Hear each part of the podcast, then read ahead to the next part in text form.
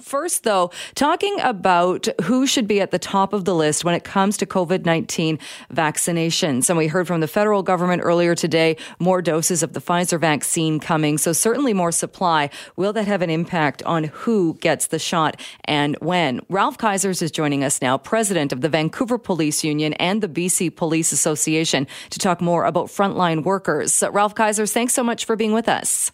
Uh, good morning. Thanks for having me. Uh, what are your thoughts on this? And that uh, we have been told at this point, uh, BC going, as we know, through the, the age groups, the most vulnerable. Uh, when AstraZeneca is available, it will likely be offered up to frontline workers, although we don't know exactly how that's going to work. What are your thoughts about when police officers should be getting vaccinations? Okay, well, first and foremost, uh, you know, obviously our thanks goes to the federal government, the decision to prioritize the distribution administration of uh, the various vaccines to those uh, Canadians that are most vulnerable. Um, also, at the federal government level, you know, they've uh, consulted and they have the National Advisory Committee on Immunization. And within that uh, committee, they recognize that policing as a first responder in ensuring public safety should be a part of the uh, phase two of the vaccination rollout. Now, what we've seen here in the province is obviously, uh, you know, uh, our most vulnerable, marginalized communities. By all means, yes, they have to be vaccinated. Uh, we are part of phase three, and then there was this category of essential services uh, should more vaccines become available. Now that those vaccines are available, uh, as first responders, as police officers, uh, we do feel that we should be top of line uh, for uh, the vaccine, given that they're now bringing in, if you want to call it extra vaccines, or there's more of an abundance of vaccines, uh, that we should be getting those vaccines in a timely fashion. Uh, do you have numbers, or do you know as far as the numbers of police officers who have contracted COVID 19 or what the transmission has been like? Uh, I don't have the exact numbers from each of the uh, individual municipalities, nor do I have the information from the RCMP that then uh, police the rest of the province. But specific to Vancouver, I do know that we have had 30 members test positive. Uh, uh, quite a number of other members have been symptomatic. And more importantly, and I guess what that equates to is a lot of times when someone does test positive, uh, you know, given that they work in a patrol team or an investigative team or where, where specifically they work in the department, it then, by way of contact tracing, uh, causes uh, other members to then have to isolate and stay away from work. We have lost uh, 1,650 plus shifts uh, at the Vancouver Police Department because of COVID. Uh, so, and I think this also highlights the need as to why uh, our members should be vaccinated because, um, you know, obviously we're out and dealing with the general public quite often, uh, and uh, they too become vulnerable if uh, our members are sick. Uh, there is the potential for us to transmit the virus to those people that we're dealing with. Uh, we we don't work in a sterile environment. We, you know, a lot of our members uh, cannot work behind a shield, behind a mask, behind gloves, and quite often we are working among the vulnerable and the marginalized population and physically have to go hands on and don't have the ability to, uh, you know, don a proper PPE or shield, mask, et cetera, et cetera. Uh, it's interesting you say that because I know that uh, I'm going to get email from people hearing this, and I've had email uh, and, and, questions from people before who have seen police officers in the public not wearing masks. And they often ask, well, why aren't these officers wearing masks or wearing PPE to protect themselves? Well, and again, I can't speak to the specific circumstances. Uh, and again, our members have been good as far as the rules go, social distancing. I know uh, there was a news article a couple of weeks ago about some members that weren't wearing masks, and people made issue of the fact uh, that they weren't wearing masks. But the reality is they were outside and they were all six feet apart from one another, and literally were just waiting to get their coffee. Um, so we do have rules in place within the department. I know WorkSafe uh, sets very strict uh, rules around uh, employment in the workplace, uh, and we have those rules within our own organization, and our members are adhering to them. Uh, so, have you heard anything at this point uh, as far as essential workers and frontline workers and where police officers might fall in the vaccination dole out? I have sent an email to government, specifically to police services, with our statement from uh, joint statement from the Canadian Association of Chiefs of Police and the Canadian Police Association, and I am uh, awaiting a response from them, and I'm hoping uh, that police services certainly will be advocating for policing in this province when they have their discussions with the public health office. And would police officers, do you think, be okay with being in the AstraZeneca group in that what we've been told once we get that, uh, rather than put it into the, the older ages, they would offer it up to frontline workers? Um, and again, I think part of that's going to be a personal choice for individual members. Uh, I know I will wait until our frontline members get whatever virus or vaccine is going to be uh, administered uh, because our frontline members need it before anyone else. And I'm quite confident that the other members within our organization, depending on what roles they play, will wait for our frontline members to get a vaccine first. Uh, if you told me tomorrow I could get the AstraZeneca virus and it was my turn to get it, I would get it. Uh, I know there's some controversy around how efficient it is, uh, the clinical trials, lots of rumors and speculation around uh, it only being 60% effective. But uh, my understanding is as well that the research that actually came out of the real life uh, administration of the vaccine proved that it was actually in the 90s. So, um, as I say, I will take what vaccine the government's going to provide us, and I would think most of our members would as well. And just to clarify, then, when we're talking about essential workers and frontline workers, would you put police, uh, say, in the same group uh, as firefighters and paramedics, or do you think there's uh, kind of a, should there be a line uh, that that to, on who gets the the vaccine first? Well, it's it's interesting that you bring it up because paramedics are and were remained part of phase two. Uh, and the explanation that I got uh, was that they specifically, you know, exposure time by way of uh, times that they spend uh, waiting in hospital was part of the reason why our brothers and sisters in EHS were getting the vaccine before police and fire. Now, what's interesting, and it's certainly from the Vancouver perspective, it's many a times that uh, our police officers, uh, you know, they're wrestling with a suspect, uh, the person's uh, suffering from a mental health crisis. Uh, we are hands on with that uh, person that's vulnerable, uh, potentially contagious, may have the virus. Um, you know, do we have a mask on? Has it been knocked off our face because we're wrestling around with the person? EHS does attend. Uh, they will do the transport to hospital for us. Uh, they've all donned their PPEs before dealing with the client, uh, transported to hospital, and then it's ultimately we as first responders, as police officers, that then uh, await uh, with the client in hospital uh, before they're admitted into hospital. So our members do spend a lot of time in hospital along with ambulance. Um, you know, our brothers and sisters in uh, fire services, uh, they quite often roll up to scenes uh, not knowing as well what exactly they face. Um, you know, all three of us as public safety personnel uh, do not work in the most clinical environment, and we cannot predict exactly what it is that we're going to face when we attend any call. Right. So, so do you think it's it's incorrect then that paramedics are in phase two and police aren't? No, I, I'm I'm I'm glad that ambulance and EHS attendants are in phase two.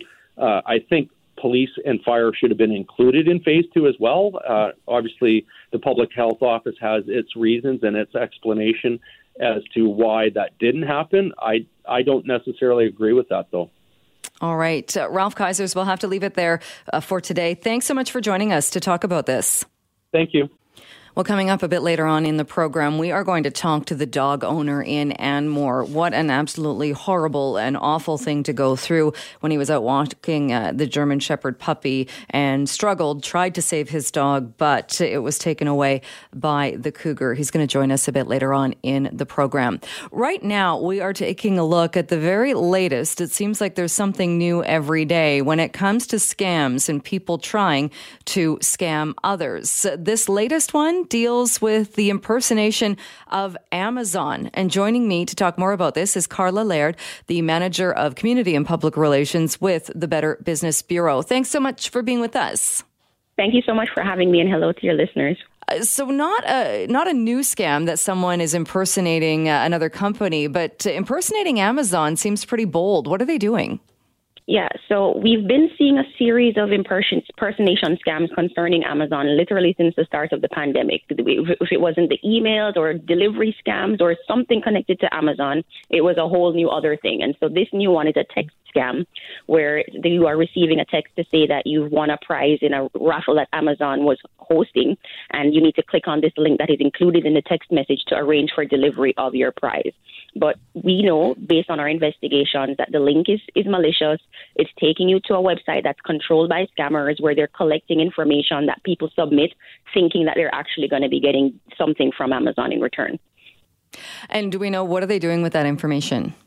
Well, so depending on where your your link takes you, we've seen where it asks for your name, it asks for your home address, it asks for your email, and in some instances, it's even asking for payment information or login credentials for your Amazon account, and that's data that they can take for use to further identity theft. It's information they can use to get access to your Amazon account.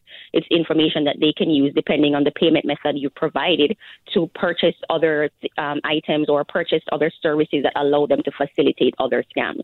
Hmm. Uh, it seems a little different in this case too. I've had some of the ones saying there's an issue with your Amazon delivery or the, your Amazon package or this, and I've realized I'm not actually waiting for anything right now. So clearly, this is a scam. This isn't a legitimate email. But in this case, I guess they're working on on the the working idea that so many people use Amazon that by sending this out and saying you've won something through your account, they might catch more people. Yes, and that is exactly why they've selected this specific um, organization or, or, this specific brand to, to target for the impersonation. Because almost everyone, if you're thinking about it, has Amazon has an Amazon account, is an active Amazon customer, and they've done the similar kind of strategy with Netflix. Many people are using the streaming service for you know their entertainment at home, and so if they're sending a, a text message or an email that seems to be coming from Netflix, you're likely to take a second look because you are probably an active member or an active customer for that for that company. Are there specific numbers that people should be looking for as to where these text messages are coming from? Yes, so locally in our BBB, we have received several reports on BBB Scam Tracker with two specific text no, um, two specific phone numbers. Um, so there are seven one four eight eight three six three eight five and a 714-507-5880. But there are other numbers that are being utilized as well by these cons. So I would pay less attention to the number and more attention towards the messaging that's being communicated to you.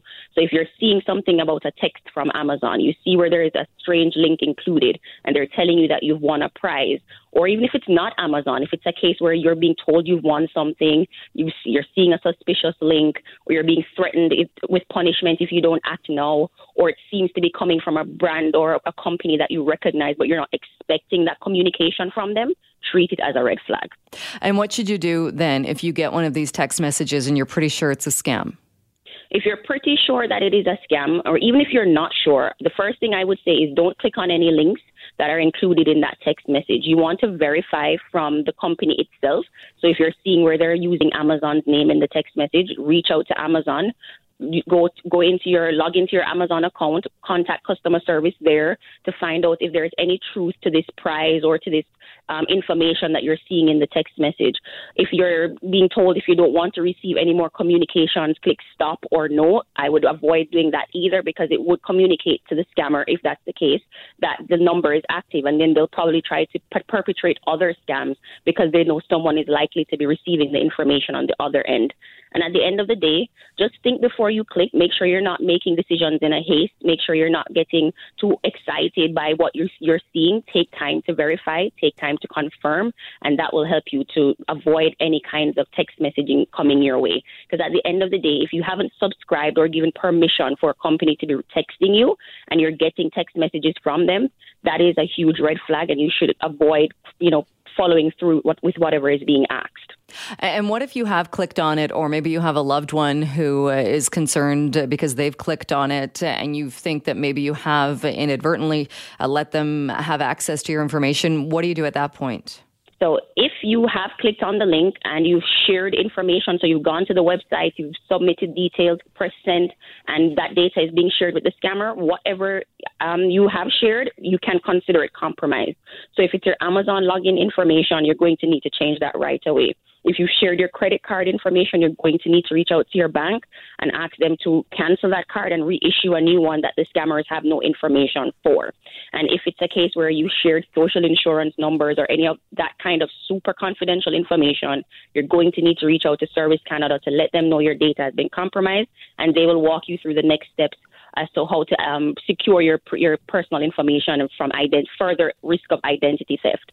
And if it's a case where you actually clicked on the link and you're you're you haven't submitted information, you could still be at risk. And so that means you're going to have to do a sweep of your phone to make sure that there are no malicious um, software that was secretly downloaded without your knowledge. So you want to make sure your device itself is safe. Because if we think about what we use our phones for, we have our financial accounts there. We have our, our passwords saved on some of our devices, our photos, all of those things. You don't want to put those at risk. And at the end of the day as well, you want to make sure you're sharing that um, experience with BBB. So report it to us on BBB Scam Tracker so we can come on and warn others and help to keep everyone safe. Uh, if you figure that you have shared your password, and in this particular scam where they're impersonating Amazon, if you give them your Amazon password, uh, is it safe to think that they are going to get access to your credit card if your credit card and that information is saved in your account? Well, so if you have shared your Amazon logging information, they would be able to access the account. They would be able to make purchases in or could possibly make purchases, especially if it's a case where they're um, trying to just send it to an, address that is already stored in your account. So there are instances where we've seen reports actually where the scammer has made a purchase using the person's credit card that was stored into their account they send the package to the individual's house, but lay wait the package. So they stand outside waiting for it on the date supposed to be delivered. And because Amazon has to narrow the scope of when the package is coming to a certain amount of hours, they would actually stand out there and collect the package, and you have no idea that it came. So those are some of the strategies that they're utilizing as well. All right. Always good to try and stay one step ahead of the scammers. Karla, we'll leave it there. Thanks so much for bring, coming on and sharing this with us. Thank you so much for having me. Well, in the United States, uh, a group of senators have unveiled a bill that is an effort to make daylight saving time permanent as more and more states try to end the moving of the clocks every year. And this is something that we have been talking about in this province as well. And Premier John Horgan at a media availability earlier today was asked about that and about whether or not this will be the last time British Columbia Columbians spring forward. So the Canadian ambassador understands our position. She's working with the congressional delegations from the three Western states, and I'm hopeful that we'll be able to make progress uh, before the fall uh, when we would be scheduled to fall backwards. But for now, my message to British Columbians is we're springing forward.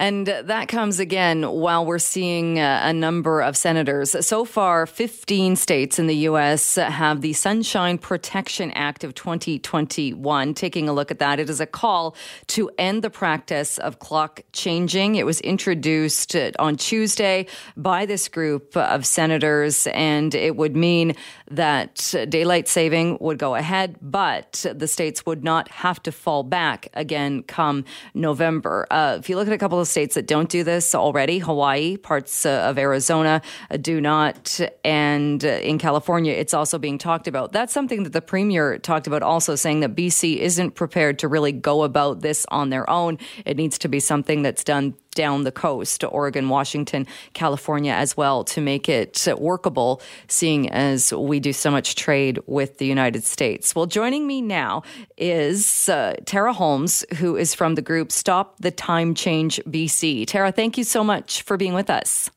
Oh, well, thank you so much, Jill, for having me. Appreciate it. Uh, what are your thoughts, seeing as we are now uh, on the weekend where we spring forward and still really have no clarity on uh, wh- whether how long this practice is going to continue? you know, I, I I roll my eyes when I hear, you know, everybody says they're going to do it if somebody else does it too. And my thoughts, honestly, are I really think it's time. Uh, Mr. Horgan has shown amazing leadership during the pandemic, and I think that he can just carry that through because, of course, he has legislated the bill uh, to stay on daylight permanently. And wouldn't it be great leadership to say we are going to do this like Sandy Silver did up north, um, and say let's stay on DST, and I guarantee the rest of the country will follow. And yes, Jay Inslee and Washington State will follow at some point as well. And when you said we do trade with them, we do, but my goodness, you know, business is done 24 7 online now. And for a little while, I don't think it would really matter that much being an hour different. Yeah, the only person I really, every time we talk about this, uh, my, my dearest friend lives in Bellingham but works in Vancouver. And it's different now because of the pandemic. But when things get back to normal, we've talked about it. I think she's the only person I know that really would have an issue with it because she'd be going from one time zone to the other if they were different. But I don't think she's factoring right. in to John Horgan's decision making process uh, on this. Uh, do you right. care which which time we stayed in? Because that's another uh, contentious issue. A, a lot of uh, sleep experts will say if you're going to pick one, standard time is the better one to pick. Well, that's because Standard Time was the very first time ever. And when my co-founder and I, and it's, it's actually not a group, there's two of us here in Kamloops. When we started this movement five years ago, we didn't care, and we don't. Uh, we just know we want the time change stopped. But the majority of British Columbians really do want it on DST. But something that needs to be understood here, and, and a lot of people think that we change the clocks every six months. We don't. In fact, the, the most surprising thing about this is for a total of about eight months, we're already on DST. It's only about four months that we go into standard. Our bodies are already used to DST. And another thing that has changed a lot is lifestyle. I mean, when they first brought daylight saving in, it was nothing to do with farming. It was obviously to save, save energy for the war. Some people think it had something to do with farming, but um, you know, in the in the big picture of things, lifestyle has changed. And I don't know any parents out there. Correct? If I'm wrong, hey, I'll admit it, but I haven't met any parents out there that wake their children up early to go to school, early, early to go out and enjoy some daylight before school. It doesn't work that way. Parents are like, get up and get your homework and get your bags. Let's get to school. It's after school when you want that daylight because they're walking home at different times between three and six because they've got basketball or debate club or, you know, extracurriculars. And that's when that darkness is thrown upon us. That is when it's dangerous. So we're already used to the DST. So, yeah, I mean, I think uh, it makes sense. And, and if you do any polls, you'll find that that maybe one in 10 people pick standard. Hmm, interesting. I, I, I, get what you're saying about parents. Uh, the only thing I've heard when we've we've talked about this, as we have many times on the show before, uh, some parents would raise the issue of the early morning. If it's then going to be dark when kids are walking to school, then does that bring in a new level of danger with cars on the roads and and people on the roads and walking to school or cycling to school when it's dark? I'm so glad you brought that up because this is something that we learned. An actual thesis study was done on this uh, from a professor at a university. And the interesting thing about this is, I want you to think about when you drive to work in the morning. When you think about that, you're at your best. You've had a great night's sleep, well, hopefully, but your your phone's not pinging with all sorts of distractions, and you know that kids go to school at the very same time every morning. So that's that. And most parents, let's face it, they're dropping off their kids, they're driving them to school. It's when you come home after after school, that's when the kids are coming home at different times way more dangerous. Distracted drivers are out there, and when you leave work, you're distracted. You've had your head in your computer all day. Your phone is pinging. Maybe you forgot something at work. Your your your mind is everywhere. Roads are dark and wet, and suddenly there's pedestrian incidents. And it's no joke that there's all these ICBC claims the Monday after the time change. So it is, you know, one of those things. That's the one thing, and that is, it's a good argument for sure. Um, but kids much prefer to be home home, not in the dark, especially when they start staying home alone after school at that sort of 11 and 12 year old age. Uh, they get nervous when it's dark, when darkness starts. So um, overall, the the majority want daylight, and let's face it, once it happens, we're not going to argue about it anymore. I mean, everyone, people in Saskatchewan laugh at us. Fort St. John is laughing at us right now having this conversation because they stopped touching their clocks years ago, and they can't believe that we're still talking about this. And Sandy Silver finally, I, I have a a friend in radio. He does the morning show up in Whitehorse, and they've been on daylight for a year now, and uh, they say, yeah, no problem. So once it happens, we're going to be okay. People just don't like change, but once it happens, this conversation will finally come to an end. I mean, think about it. Every twice a year we talk about it, and pretty soon, hopefully, we won't be. And I know COVID happened, and it was the biggest priority for sure. And I'm pleased that Mr. Horgan did what he did. But ironically, it would have been the perfect time to try stopping the time change because planes weren't in the air, more people were at home, mental health. It really would have been the ideal time. So I know he plans on, um, you know, stopping it at some point, and I just hope he doesn't feel he has to wait for Washington State uh, because that'll happen. And Ontario and Quebec have it on the table right now as well. well do you think uh, now that we're seeing uh, this group of senators in the United States, they've come forward saying, "Yeah, let's do this. Let's uh, what is it, the the Sunshine." Sunshine Protection Act of 2021. Uh, might that offer up some more or push the premier to say, hey, look, other people are doing this and are going ahead with this. Uh, let's get it done? Oh yes, the more the merrier. I love hearing this, and in fact, um, there's um, a young lady out of Ontario who's who's got a petition going, and she couldn't believe how many people uh, were on board with us all in such a quick time. And we, I want our supporters to help her because the more that do this, then the more argument there is to say, look, there's more countries in the world that don't observe the time change than do. And when Turkey abolished their time change about six years ago, they had this great response. That's why it's really nice to talk to the jurisdictions that don't observe the time change and see what were the things, the kinks that had to be worked out and, and what happened during that time. But yeah, the more that bring it up, like let's face it, this is going to happen at some point. It's hmm. just who's going to be the leader, who's going to do it, you know, and I'm hoping John Horgan will do it.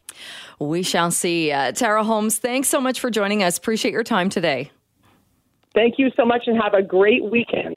Well, this is a very sad story, and you might have heard this on the news last night in the Anmore area. A puppy, a three month old German Shepherd dog, Diaz, was snatched by a cougar, and it is presumed that Diaz didn't survive the attack. And joining me on the line right now is Diaz's owner, Isaac Heisler. Isaac, thanks so much for being with us. Yeah, thank you for having me. I'm so sorry what happened to you and for the loss of your dog. Yeah, thank you. I know it was uh, it was quite the attack on myself and Diaz. Yeah. Uh, can you tell us a bit more what happened, where you were, and how things unfolded? Yeah, so I was on uh, Sunnyside Road in Anmore. So uh, people that aren't familiar, that's that's the main uh, the main road in Anmore. Um, I just live uh, a few homes off uh, Sunnyside, and I was about 500 feet from my house. Uh, walking down the street, uh, taking them for a little walk before bed. Uh, and at 7:20, um, I was attacked by a cougar, and the cougar fought me for about uh, 45 seconds, and uh, I was uh, knocked down to my back, and uh, it resulted in uh, the cougar taking Diaz. And it's so rare, I know, to have an attack like this and to have an interaction like this. This this must have come as a huge surprise to you, as this uh, suddenly you realized you were here on that road fighting with a cougar super surprising. Yeah, you know, I've I've lived in Anmore my whole life. Uh, I, you know, I have a huge appreciation for the wildlife.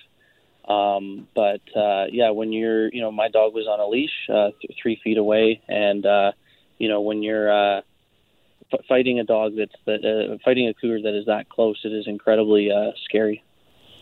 Uh, I'm looking at a picture uh, of you and Diaz, and what a beautiful, beautiful dog. And I think people might be surprised at how big. Uh, we say puppy, but but he was a fair size, three months old. Uh, d- did he fight back, or did you get any sense as to if he was injured or what happened? Yeah, so like I said, I was walking down down the road. He was a fair size. Uh, he was three months old, uh, but he was a German Shepherd. He was purebred for search and rescue and um, so he was about 22 pounds, and um, and they got him kind of on the neck. Uh, he came up, grabbed him on the on the neck, and uh, just did not let go until uh, he did let go. The cougar made an attack on myself. I was able to kick it, and uh, and then there was a little bit of slack in the three foot leash, and that was just enough for the cougar to to take him. Are you injured at all? Uh, no, I am thankfully not. Uh, I, I thankfully am uh, got out of it okay. Yeah.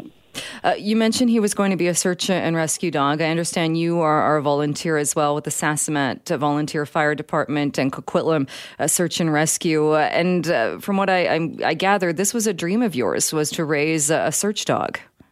That's correct. Yeah, I've been with the Sasamat Fire Department since uh, 2015, uh, 2017, and I've been uh, with Search and Rescue with uh, South Fraser Search and Rescue and Coquitlam Search and Rescue. I started when I was uh, 15 years old, and uh, since I've been a volunteer in British Columbia, um, I've always wanted to be a canine handler. That was a big dream of mine. Well, hopefully, this, uh, I know it must be devastating having just gone through this, but hopefully uh, at some point you'll be able to fulfill that dream uh, again. Um, how long had you had Diaz? Um, I've had them about five days. I just picked them up uh, from a breeder that breeds for working dogs in Alberta. So I just uh, just re- returned home uh, from last weekend uh, picking them up. Hmm. And, and, like you said, you lived in this area. You're born and raised in this area. Have you ever seen cougars around, or or, or had encounters with aggressive cougars? Uh, I have had one encounter with a cougar uh, when I worked uh, briefly at Buntzen Lake in Anmore. I did see a cougar there, but uh, yeah, I've I've been here since uh, my entire life. I've seen tons of bears, coyotes, deer. Um, it's very common for the residents of Anmore and Belcarra, but uh, cougars that was that was very uh, very scary. That was only my my second encounter. And I guess no sign, uh, or or did you look and and see if there was any sign of Diaz? Yeah, so he still had his collar and his leash on uh, when when the cougar took him. Um, there was uh, an officer there that uh, uh, responded immediately. Uh, in Anmore, we don't have police; they respond out of uh, Coquitlam. So two officers out of Coquitlam responded quite quickly, and one conservation officer uh, with uh, very big guns um, to go to go get this. As uh, this is, uh, I think there was another attack with a leash dog in uh, in the Port Moody area on the 10th. Right. And do you know, have they found anything uh, as far as the leash or the collar, or have any idea where the cougar may have taken Diaz? Um, I, I have an idea, and I think the officers have an idea. It, it was right near a green belt, uh, kind of underneath a power line trail uh, that goes um, south um, uh, in, in Anmore. So th- there's a green belt that he could have uh, traveled along there. Um, but they they do uh, they are calling in resources as as it's not just a pet. You know, this this dog was going to serve our our community and to help find missing people. Uh, they they said they were going to call in the hounds uh, from Fort St. John, and they said uh, they were using their FLIRs to detect heat last night to to maybe see if they could find uh, tr- any traces of heat with the uh, the dog or cougars. Hmm. Uh, in the meantime, uh, I would imagine you're kind of recovering uh, from from doing this, from having this happen. Uh, you mentioned too, and we've been talking about the fact that there have been some other uh, attacks and close calls. What advice do you have for people who are walking their dogs, who have small pets and animals in that area? Um, that's a great question. It's, it's hard, you know. My whole life, I've heard about these encounters, and I've always just thought, oh, I, I always have a pocket knife on me, or always carry bear spray, but um, any advice, I guess the the matter of the fact is that whether it's on a leash or off the off a leash, um, um, you don't really stand a chance. Uh, these cougars are huge. They're vicious. They will come after you. They'll come after uh, your pets. Um, it was super quick. You know, it was about a 45 second fight. But as far as advice, I, I don't know what to tell you. You know, I'd say keep it on a leash. But even on a leash, obviously, uh, two attacks this week in the Port Moody Anmore area. Um, I don't know. You could try to carry um, something, but uh, you know, it jumped out of the bushes at me, and I had uh, seconds to react. And the only thing I was able to do was kick it and uh, and scream for help. But uh, if you had a pocket knife or bear spray or anything, um, I don't know um, how much uh, you you could really do with such an uh, you know an aggressive animal. Did you have those things with you last night? I did not have no. a knife. I usually do carry a pocket knife uh, on me living in, in a village, but um, I did not have uh, a bear spray or anything with me. It's it's good advice because you're right. I think people, and we even hear from experts saying to take bear spray and to be prepared. But when it happens so quickly, how on earth do you, unless you're standing there ready uh, and expecting it, you only, uh, like you said, you only have a few seconds. Well, that's exactly it. Yeah, I had both hands on on, on the leash and and I was holding. I was playing tug of war uh, with Diaz at the end of the leash, and uh, the cougar on the other side of it for probably 45 seconds. And you know, if I took one hand off the leash to grab a knife or bear spray, I, I, wouldn't have been able to hold him back. So even if you did have bear spray or uh, or a knife, you, you still don't stand, stand a chance at all. Hmm. How big was this cougar? Do you think? Um, I talked with the experts, uh, with a conservation officer, and there was other neighbors around the area that uh, uh, longtime hunters, and they were all looking at the paw prints, um, and they were saying it was a good 120 pounds. Well, uh, Isaac, I'm so sorry again for your loss and for the loss of Diaz. Uh, I'm glad you're okay, and uh, I'll let people know there's a GoFundMe page uh, to try and continue with your dream of of getting uh, this service dog, a search dog, in the community. Thank you so much for talking with us today. Thanks for your time. Yeah, I hope uh, me and, and, and a new uh, canine are able to serve the community one day soon.